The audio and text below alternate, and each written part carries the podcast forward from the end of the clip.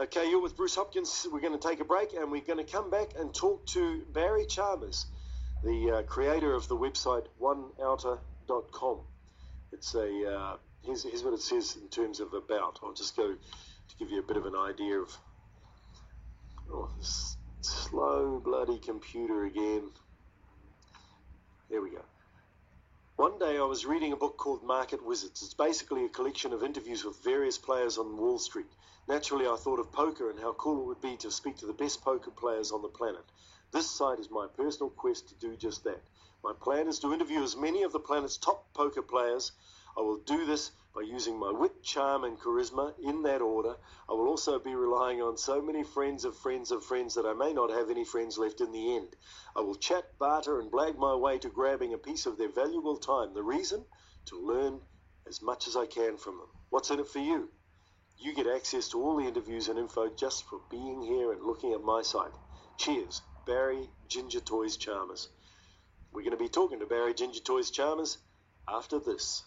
Auckland 100.6 FM. Radio Live, The Overnighter with Bruce Hopkins. Call now 0800 723 465. 0800 Radio Live. Radio Live is first at 5. Here we go. Welcome back. It's uh, 26 minutes after 3 on Radio Live. You're with Bruce Hopkins going through to 6 o'clock on this Saturday morning. By the way, at the beginning of the show, I didn't do what I normally try to do, which is let you know that, ladies and gentlemen, you've only got 304 days till Christmas. We're on day 56. It's Saturday, Saturday the 25th of February 2012. Day 56 of the year, 310 days left, 304 days till Christmas. Get saving. One way to maybe make some money for Christmas is to uh, to maybe start. We're talking about gambling tonight, but but conscious gambling, where your part you're trying to narrow the odds, bring the odds down as far as you can before you put your money on the line. And I met a young guy. Boy, I don't know what it would be. 2003.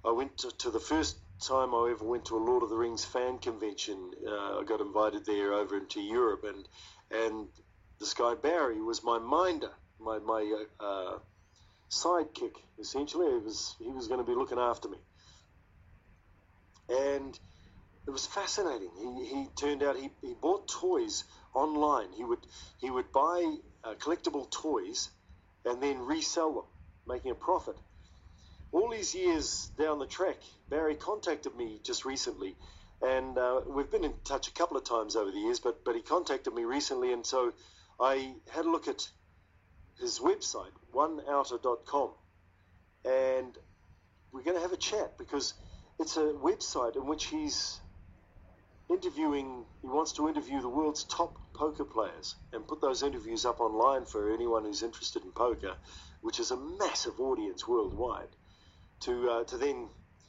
check out these interviews as podcasts or, or I don't know if there I think there are videos and everything there as well. I'm looking at the website right now, but I've just gone through and I've been looking at Barry's journey, including over the last few years, and it is a fascinating journey. And he finishes, and, and he's got a breakdown of his uh, career. In 2008, till the present day. I found poker in 2008 and love it. I have a true passion and it seems to have a bit of everything I love. It's a strategy game. There's a lot of skill in it, but also that element of luck chance that you have to accept and negotiate. I feel poker satisfies the degenerate gambling beast part of me and to an extent almost tames the beast. I aim to become as good a poker player as I can be, and hopefully by interviewing many of the game's greats, it will help me help both me and you in the quest to become a great player. By the way, I'm still dreaming of being a cross between James Bond and Gordon Gekko. Slowly and surely throughout the years, I'm getting there. Cheers, Barry Ginger Toys Chalmers. Well, here he is, ladies and gentlemen, Barry from Scotland. How are you, mate? I'm great, Bruce. Thanks for having me. Fantastic. Honestly, reading your it's it's brilliant because you're very upfront in your bio on your uh, on your website. You talk Yeah. about how when you when you got uh, you started doing wheeling and dealing around the world, and then you started traveling to Hong Kong and mainland China and sourcing goods yourself and selling them in Scotland and the UK. And you say here, I was young, free, and single and making tons of cash. So I did what young, free, and single guys do five star hotels, tons of women, tons of alcohol, tons of ego. Yeah, that's, that's all true. and then what followed after that? Well, um, as you say, you know, Barry, the Ginger Toys name um, came from that's the name I sort of gave myself uh, when I was trading on eBay uh, way back in the early days. Um, and this is way back when eBay wasn't even a site that many people knew about, you know, 11 years ago or something. I was about 16, 17. And like you say, I would try and get my hands on these antique toys and collectibles for as cheap as possible and resell them for a profit and I got my first big score from one of the local ads papers. And there was a collection for sale, an old guy, and he wanted £350.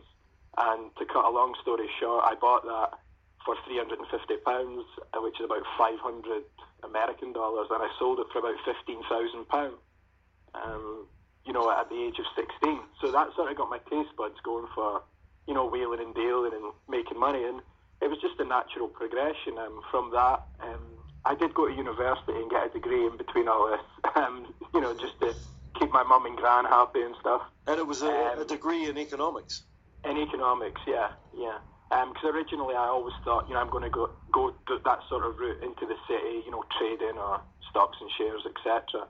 And um, it just sort of one thing led to the next. Before I knew it, I was in China and mainland China and Hong Kong. You know, I've been there about I think seven or eight times, and I would source out products. It was memory cards and things like that. Just any commodity that I could buy that was cheaper there, and I could resell it. You know, um, through various channels here, eBay, etc. And then, like I said, honestly, you know, lots of ego. I, I blew through a, a you know a, lot of money um, on all the good things in life, uh, and I sort of had to slow down and say, if I don't be careful, you know, I'm going to have to start from scratch again, and I didn't want to do that. So I, I reined it in a bit, took a check on my life and stuff, and um, just started to get a little bit more sensible. Um, and then I found poker, and like I said, it's a, you know it's a skill game. There is that element of luck, but someone once said it's a it's a skill game played by gamblers, and that's true. Um, when these top professionals that I interview for the site, um, they are at such a skill level that it's almost like they're the casino. Because what people forget, when people are playing poker, they're playing amongst each other. If me and you sit down at a poker game in a casino, it's my money going to you, or vice versa. The casino only take a small percentage cut for use of the table, etc. So you're not gambling against the house. So it's it's quite easy once you have a skill level to um, sort of swing the odds in your favour. And if you're good enough, you essentially become the house. Wow. So yeah, so so the what's then just uh, uh, aside, what's in it for the casino? Is it is it more about getting people and the publicity that draws people to the casino for a big poker uh, competition, or so yeah. they're not making a lot of money out of it? A, a tournament. Well, they, they, take they take a commission. It's called the rake. Um, if if a local casino puts on say a hundred dollar buy-in tournament, um, it costs you a hundred dollars to enter the tournament. It will be a hundred dollars plus ten and that plus ten dollars goes to the casino. So they'll they'll usually rake about ten percent for a tournament, um, and they will make that. So if they get hundred players, they're making a thousand dollars. Um, but also, what they will do is it gets the casino. They'll usually schedule poker tournaments for sort of downtimes in casinos where it's not that busy.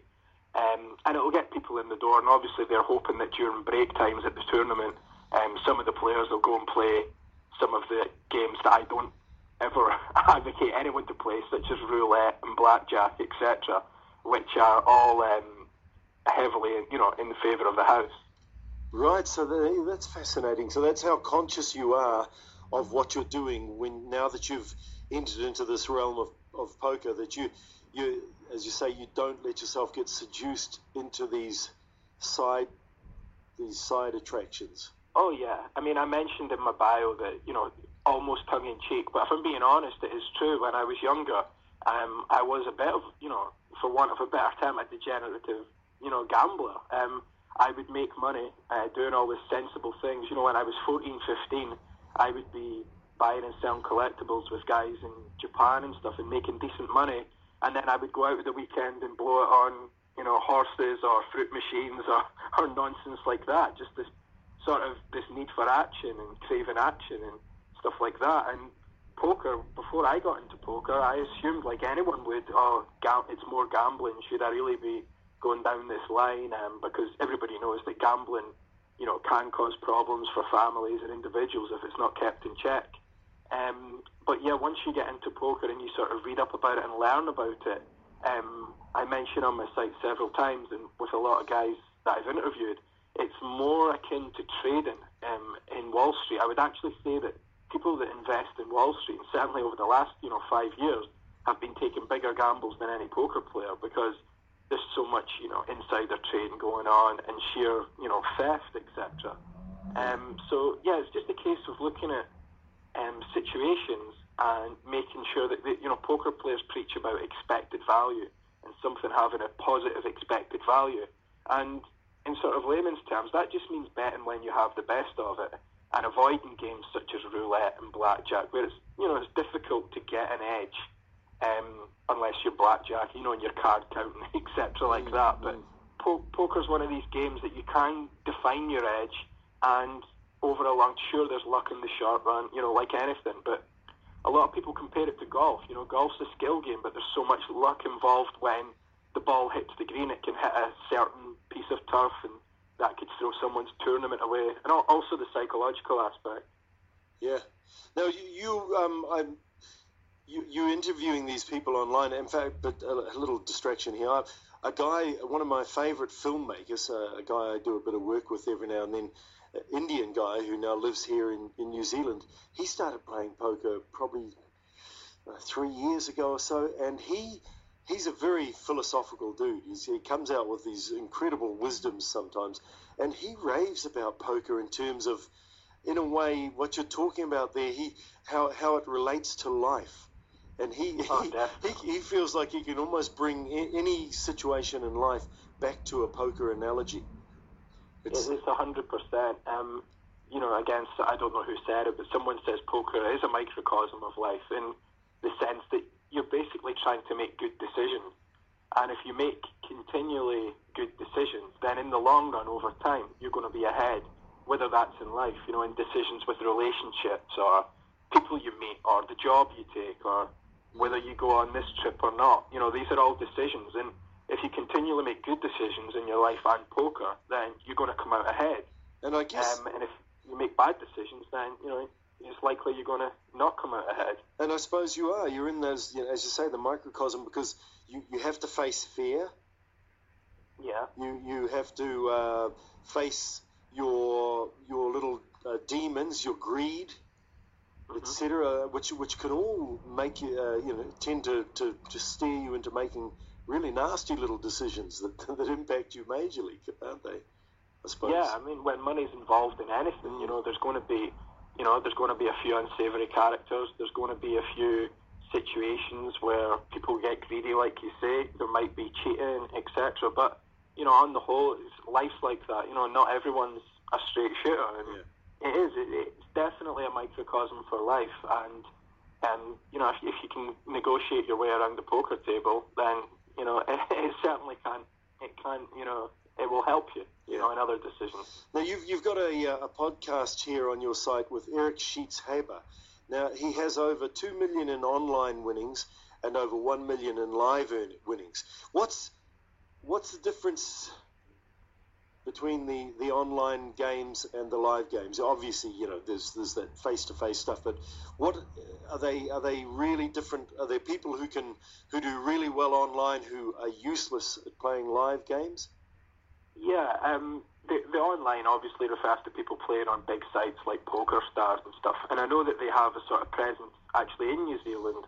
Um, last year they had a big Snowfest tournament, it was called, and they had it in I think it was Queenstown um, and they had snowboarding and poker tournament on, you know, mm. and they get all these guys over from all over the world playing poker and snowboarding at this tournament, and the online players, is, as as it says, you know, on the tin, people that play on the internet, you know, so that's them sitting at home on their computer and they're playing against people from all over the world, whether it's tournaments where you maybe buy in for say ten dollars and that's all you can lose, the ten dollars. Um, you play it out like a competition in the top such and such numbers, you know, get prizes, and it's played out to an eventual winner. And then there's the cash games where you're putting hundred dollars on the table or fifty dollars, and you can lose that amount. Um, it's always funny when you know Hollywood sort of created this image of poker that people can lose houses and things like that, but you can only lose the money that's on the table in any poker game. You can't go into your pocket, as it's called, you know, to throw more on when you've got the best hand, etc. I mean, a, a lot of that's dramatized. But yeah, the online game is on the internet, and the live game refers to all these tournaments in places like New Zealand, Germany, and of course Las Vegas, um, especially in the summer at the World Series of Poker. And there are people who are really good at online games um, and can't play live. You know, they just don't like the the intimidation maybe that they feel some of them when they're playing against actual human beings, you know, as such. Mm. And um, there are other people that prefer the live environment and the table chat and, you know, the banter rather than sitting at home on their computer. And then there are people that can do both, you know, and do well at both.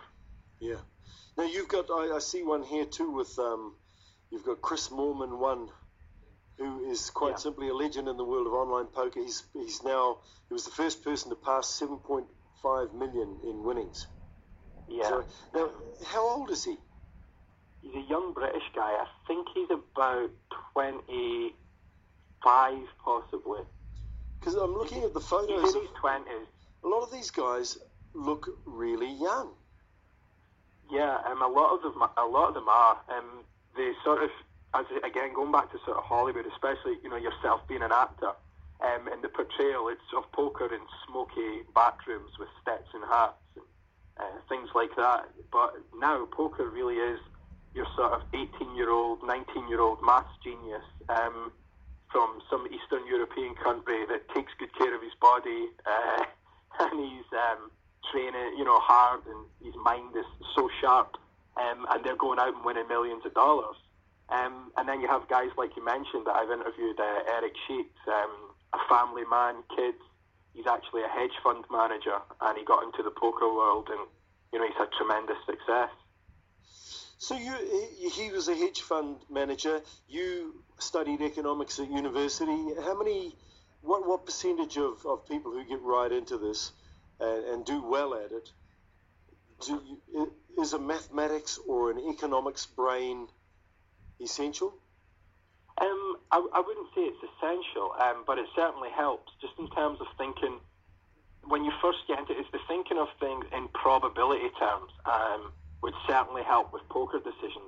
But there are some players who go out and a lot of poker math isn't as advanced as some people would make you think. I mean, basic concepts like how many, you know, what the, what are the odds that I make this flush, you know, with one or two cards to come, you know, or make X hand is relatively simple math. Anyone with basic math skills can, with a bit of reading, sort of get their, their head around it.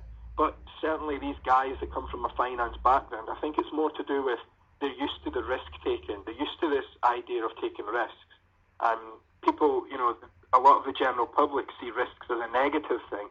But as anybody knows, uh, you need to take risks, you know, to get on in life and certainly do anything, you know, worthwhile. You, you have to be willing to take a risk, whether it's at a poker table or you know in your life. Yeah, fantastic. So, what um, is is this a just another step into a bigger picture, or you, do you think you've found a realm that you're going to be uh, sticking in for a number of years to come? Um, I'll, I'll, definitely play poker um, for the rest of my life now. I mean, I, I, don't think anyone ever gives up poker once they start playing it.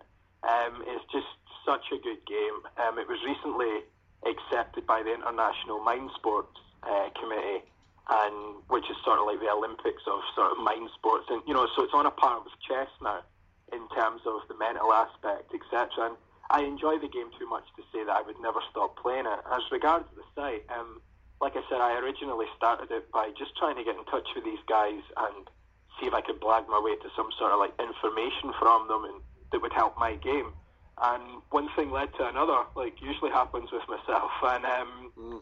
I started interviewing and approaching even bigger names, and then some, you know, guys like Phil Hellmuth, probably one of the best known poker players. He's won over ten million dollars and stuff like that. And I contacted him, and he agreed to give me an interview, and we did it over Skype, and I recorded it, and you know, it got over fifteen thousand hits. You know, the video and certainly got me like a little bit of people and the podcast available on iTunes as well. So that helps with traffic and it's good. You know, when someone contacts you from, you know, I've had people from you know all over the world say, you know, like, you know, I enjoyed the podcast and could you get this person on, etc. So it's sort of started to get a life of its own. And are these people they're willing to uh, to do the interviews without remuneration, or knowing Oh, that yeah, you're, you're doing no. it, you're you're going to be earning money off possibly. Uh, you're are you earning an income off your website?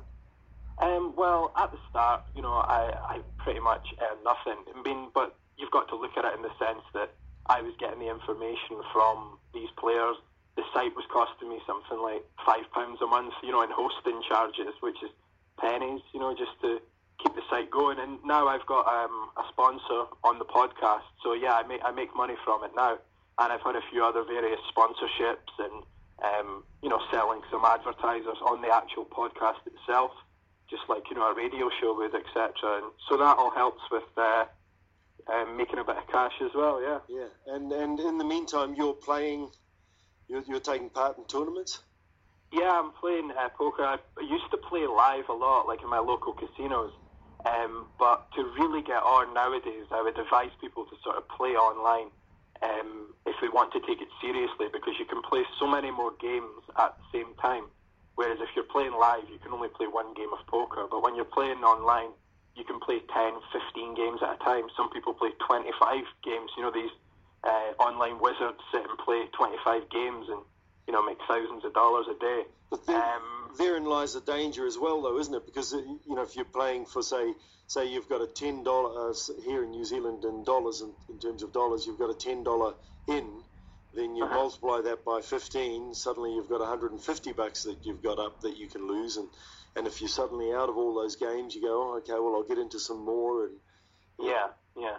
It's it's all about controlling yourself, and in, in many of those interviews that I have on my site, I speak with these guys that are you know professionals in every sense, and they, they preach money management, you know, which basically says you find out your bankroll, which is the amount that you're willing to lose and, and risk with poker. So say it was thousand dollars or five hundred dollars, whatever the amount, could be anything. Never risk more than sort of five percent of your bankroll, you know, on any one game. And that that's sort of to help you maintain with the luck element and and obviously all your money's not riding because anything can happen in one game of poker. So anyone that bets, you know, 100% any of on you know at any point is sort of is a recipe for disaster to lose your money. yeah, Um, so again, it helps people with, with managing their money and stuff when they take it seriously, um, and you know if they just do a little bit of research and you know, stuff like that.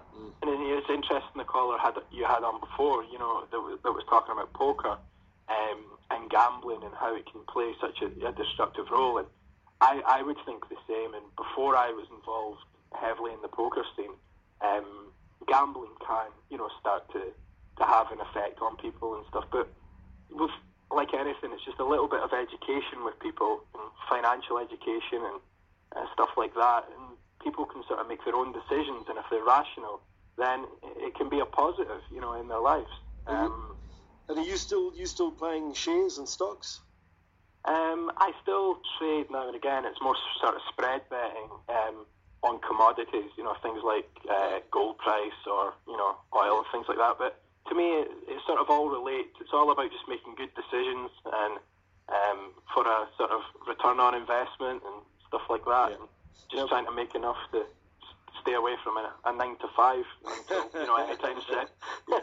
now we've got to get going, Barry. Uh, but, uh, but just before we do, when we spoke off air, before we uh, we came on on air, uh, you mentioned about Eckhart Tolle as well, which we, we've been talking quite a bit about Eckhart Tolle with a Yeah. couple of people, other callers this morning. So just tie that up for us. Yeah, it was quite interesting. You know, it's, it's, I, I believe in, you know, I'm not sure what I believe, but, that, you know, circumstances, karma, whatever you want to call it. And um, it was interesting while I was waiting to come on the show, you know, I heard someone speaking about Eckhart Tolle. And I remember someone passed on one, it was actually an audio tape of The Power of Now to myself. And I listened to that, you know, sort of dis- quite dismissively, but my friend was like, no, you should listen to it, put it on. And I listened to it, and it was absolutely amazing. Um, I've always been interested in that sort of mindfulness and Zen, you know, sort of stuff. Mm. And um, yeah, I would recommend um, anyone either reads The Power of Now by Eckhart Tolle or um, gets the audio book on their i, you know, their iPhones or whatever and listens to it. Yeah. Um, it's quite, especially just now in this current climate with, uh, you know, global credit crunch and recessions and stuff. It's it's important for people to sort of not be. It's easy for people to be overwhelmed. Um, whereas if they just maybe do, you know, as you say, take a few minutes, think through things clearly, see things, you know, for what they are rather than thinking in your head that they're a lot worse, and um, just sort of maybe like find your passion and try and maybe make something out of it. You know, do your own little oneouter.com, whatever your field is. It doesn't need to be poker. You Excellent. know. Excellent, Barry. A real pleasure to talk to you, mate, and I'm going to keep in touch. Wow, that was. I found that very fascinating. As I, I mentioned, I met Barry uh, back in about 2003 and um, and he was in he was still in the phase that he was talking about there, where he was he was making he was at university, he was making money wheeling and dealing collectible toys, and he was spending the money as quickly as he, as he was making it. So uh, it was fascinating to see where he has come, and his website is a it's a very interesting website. I, I really would recommend one. It's the word one O um, O N E one outer O U T E R dot com one oneouter dot com and go into the about you, you'll obviously when you type that in you go to the home page but go to the about tab and click on the it says there's a little uh, graphic up the top of the page and it says uh, click on Ginga Unga's head if you want to read my personal bio he's he's got a fantastic sense of humor he's he's a Scotsman, and know, like I said, I'll do this by using my wit, charm, and charisma in that order, and by relying on so many friends of friends of friends that I may not have any friends left in the end. Just really, it's a very good read. It's a great read, let alone what it's about. And so it was fascinating to have that chat with him. You with Bruce Hopkins. Love to have your calls. We'll be uh, taking ad breaks straight up to the news, and then after the news, we've got an open board here. So give us a yell. You'll go straight on after the news. 0800 Radio Live, 0800 723 465.